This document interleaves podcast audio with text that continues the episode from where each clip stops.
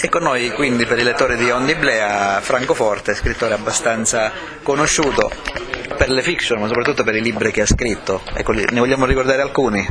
Sì, vabbè, allora la biografia romanzata di Gengis Khan, il romanzo La compagnia della morte, Cartago, il secondo titolo della storia di Roma antica, tutti per Mondadori. Adesso a ottobre esce I bastioni del coraggio, un nuovo romanzo e poi a aprile del 2011 già programmato Il Nerone che il, sarà il settimo libro della storia di Roma.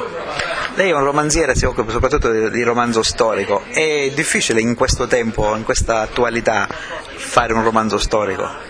Eh, dunque, da un, certo punto, sì, no, da un, certo punto, di vista non è difficile, eh, comporta un sacco di lavoro, bisogna darsi, rimboccarsi le maniche e lavorare, bisogna fare un enorme lavoro di documentazione, riuscire a dire, filtrare le diverse fonti raccogliere quelle che sono i, le informazioni che, che, servono, che si pensa possano essere più utili al proprio scopo e poi lavorare tanto di tecnica narrativa per unire i vari punti che la storia ha messo in risalto, che di solito sono pochi, no? è, è, come una, una razzo con una trama in cui in realtà si vede poco, tutto il resto va composto pian pianino, piccoli pezzettini che vanno incastrati l'uno nell'altro. Questo è il grosso lavoro del narratore. Però sicuramente oggi tutto sommato è più facile una volta farlo perché eh, si possono per esempio reperire molto facilmente le informazioni sfruttando internet, il web, non per avere da internet le informazioni che servono perché non è attendibile internet, ma per esempio per raccogliere, per trovare l'elenco dei libri, degli storici che si possono direttamente magari acquistare online e farsi spedire a casa e già questa è una comunità enorme insomma. A proposito di questo le giro una domanda che ci faceva una volta un lettore, non è stato già scritto tutto, che cosa avete da scrivere ancora? No, non è stato già scritto tutto, mm, esempio banalissimo, eh, io prima di scrivere Cartago, che parla di Annibale contro Scipione Africano, ho eh, acquistato tutti i romanzi che sono stati scritti su Annibale Ebbene, ho trovato eh, tutti i romanzi completamente diversi l'uno dall'altro, storie diverse, personaggi completamente diversi. In uno ho trovato che Sofonisba era la figlia di Annibale, in un altro era la cugina e in un altro ancora era la zia.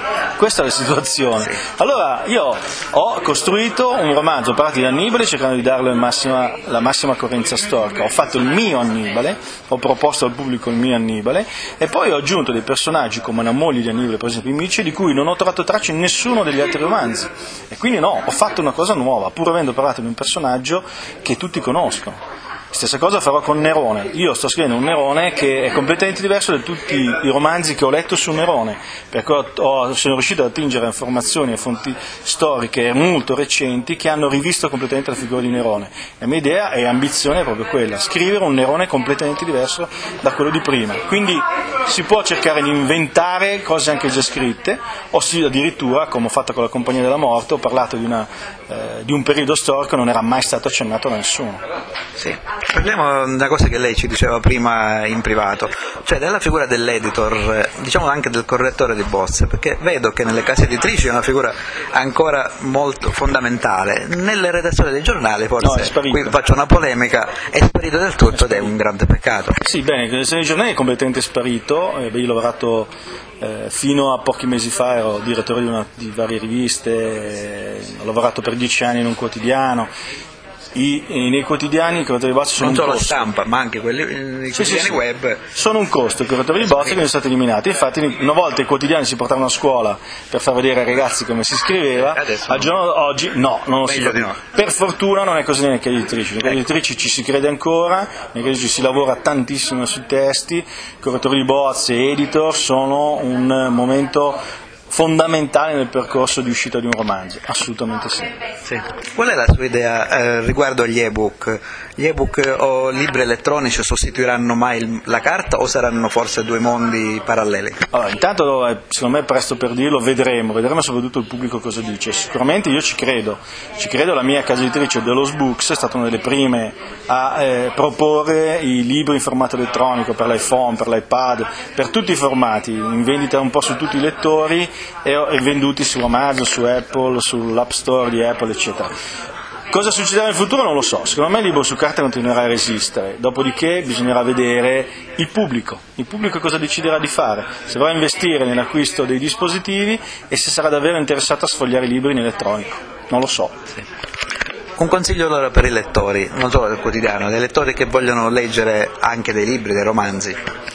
Ma eh, per fortuna la verità è vastissima. Il mio consiglio è questo: leggete forse un po' più eh, autori italiani perché ci sono, sono tanti, sono bravi, non hanno niente da invidiare ai soliti stranieri, ai soliti americani e siccome negli altri paesi, in tutto il mondo, gli autori autoctoni, gli autori del proprio paese sono, sono letti perché raccontano qualcosa che conoscono del loro paese, secondo me bisogna farlo anche con l'Italia.